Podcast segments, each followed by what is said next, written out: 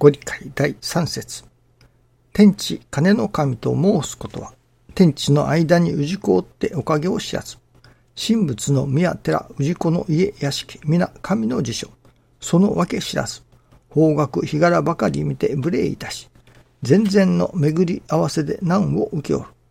この度、池上金光大臣を差し向け、願う氏子におかげを授け、理解申して聞かせ、せいぜいまで繁盛いたすこと。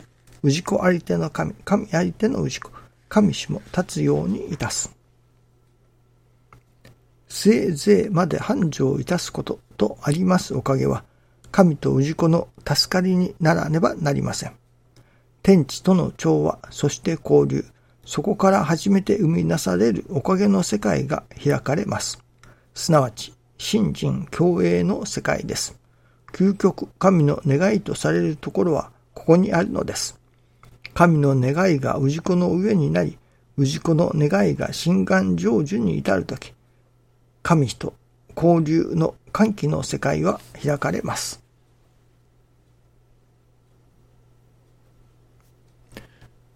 神と人間の助かり。神様も助かり、助かってくださり、また人間も助かる。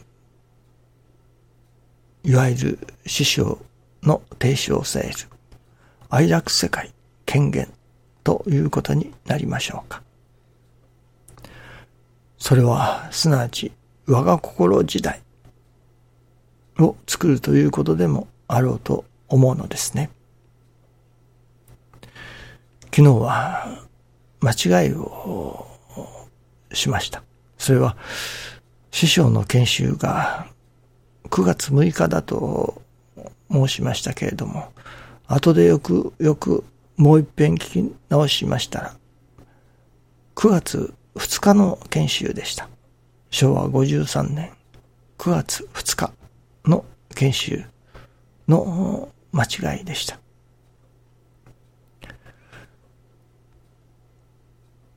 その中でもおっしゃっておられる、その感性ですか？やはり私どもが感性を磨かねばならない。これは師匠もたびたびおっしゃっておられたことですけれども、信心の感性というものがありますね。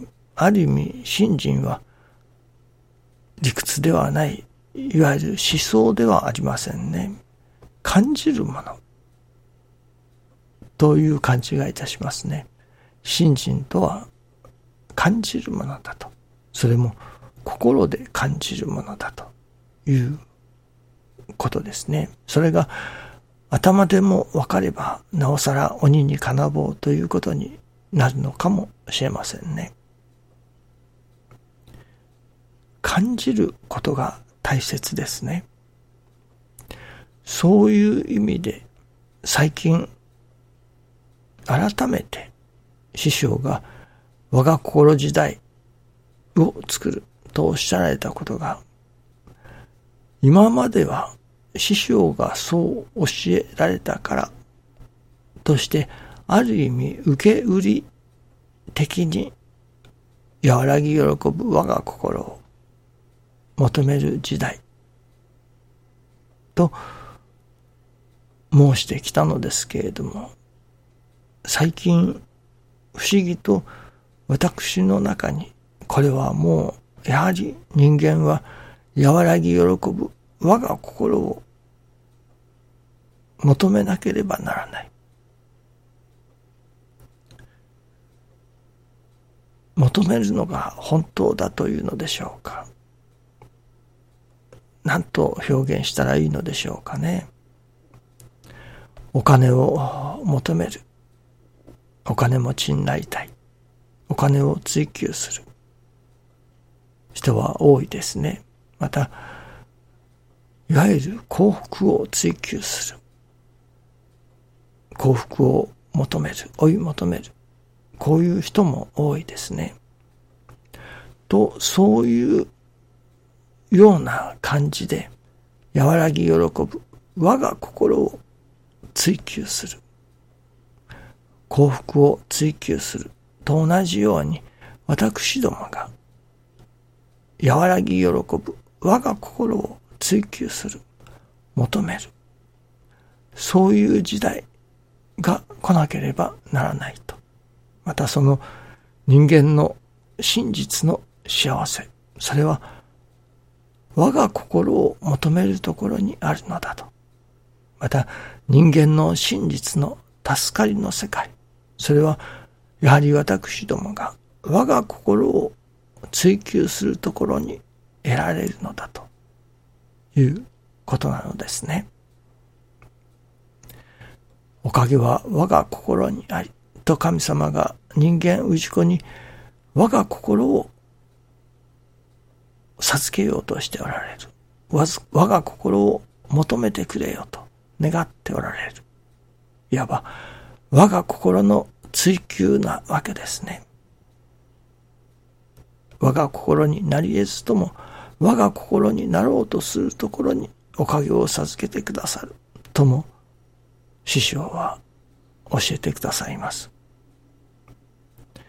私どもが結局のところ、その和らぎ喜ぶ我が心を求めての人生でありたいということなのですね。幸福を求めての一生であるように、我が心を求めての一生、我が心の追求が大切だということなのです。それでその我が心にはなり得ずとも我が心になろうとする我が心を追求する人たちの集まりそういう時代になった時にそれが我が心時代ということになるのではないでしょうかね。今朝は、その、キャピタリズムと言いますね。資本主義ですか。そういうニュアンスで、それこそ、我が心イズムというようなことをいただくのですね。いわゆる今、大抵の世界は資本主義、キャピタリズムが横行しているというのが多いですね。これが我が心を追求する人たちの集まり、我が心に価値を置く人たち、そういう我が心イズムというものが世間に、まあ、認知されるというのか、世間にはびこるというのか、何というのでしょうかね。拡散するというのか。世間の人々がこの我が心イズムを持というのか、どう表現したらいいのですかね。とにかく我が心イズムの人々が増える。